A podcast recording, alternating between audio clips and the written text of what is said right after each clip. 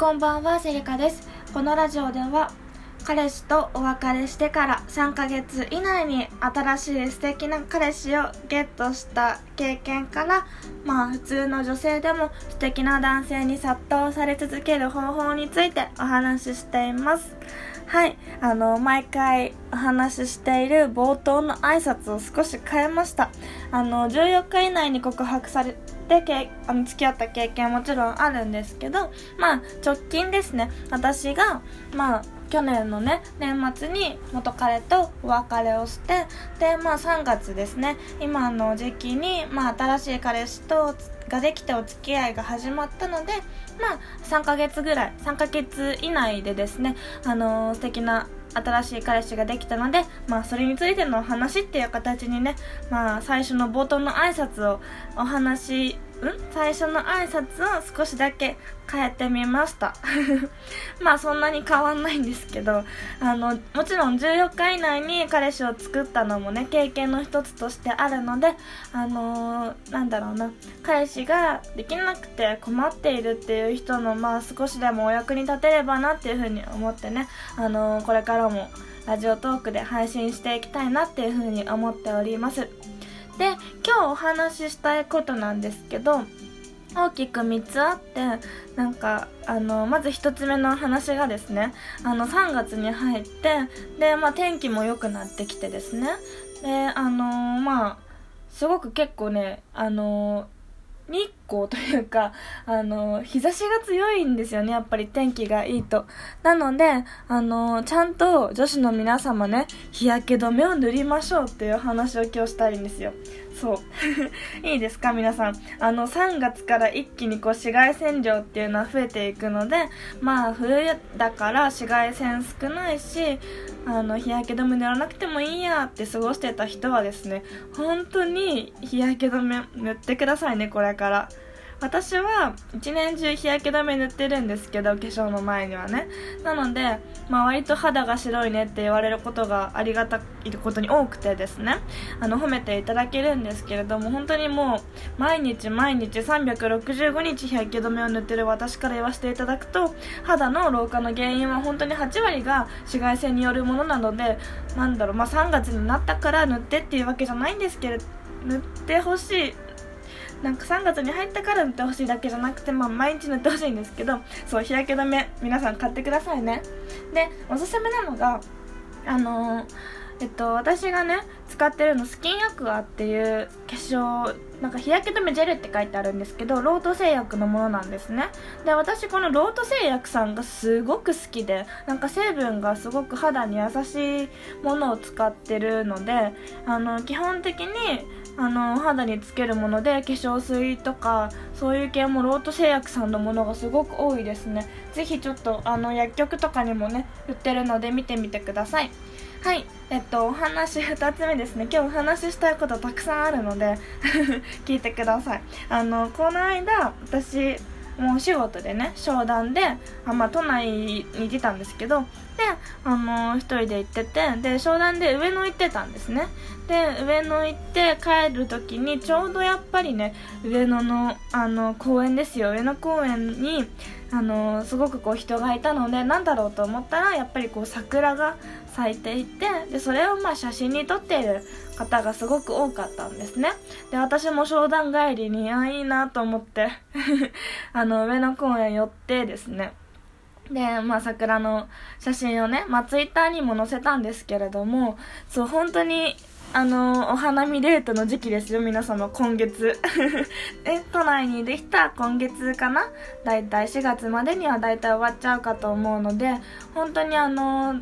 なんていうんだろう、男性を誘いやすい。あのデートの誘い文句にぴったりなのがお花見デートだしそして可愛いですねやっぱり響きも。あのなので、まあ、一緒にお花見見に行きませんかっていうようなお誘いをですね気になっている男性もちろん彼氏にもねあのしてみてください。私はもちろんもう2月の時点でねあの今の彼氏なんですけど彼氏になる前からお花見デートしたみたいなことはねあの言ってたのでまあ彼も忙しい人なのでなかなか時間が取れないかとは思うんですけど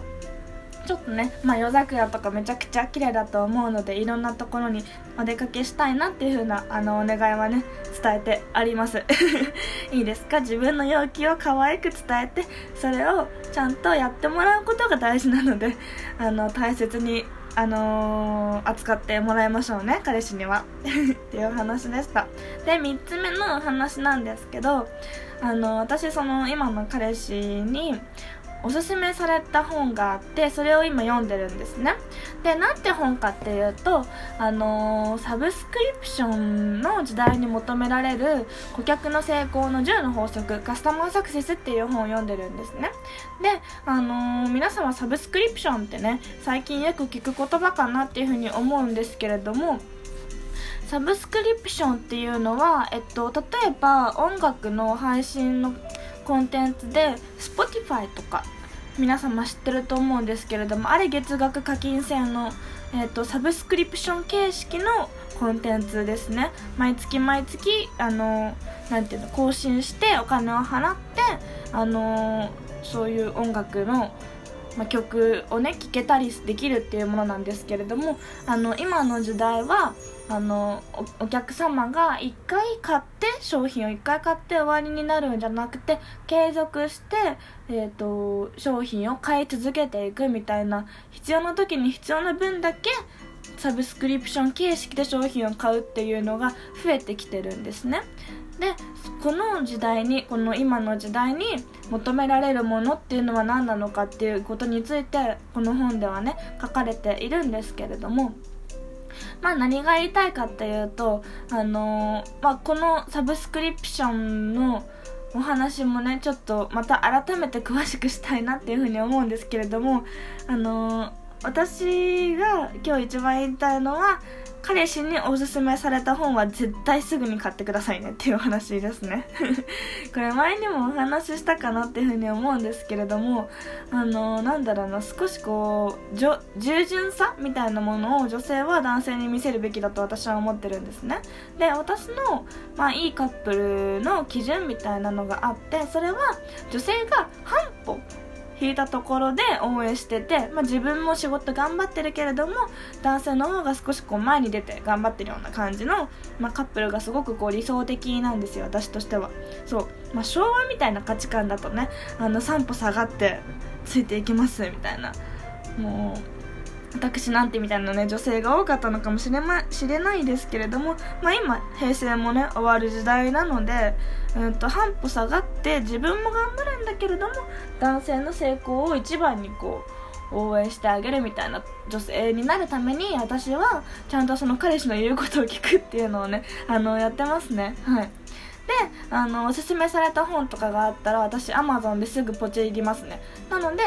アマゾンでポチってで翌日とかに大体届くのでまあ届いたよみたいなあの写真をねあの送ってあげたりとかしてであのそうするとですね、まあ、もちろん本も読むんですけど本読んだ感想とかをあの話できるわけじゃないですか。であの女性にちょっとやってほしくないのが本読んだ感想を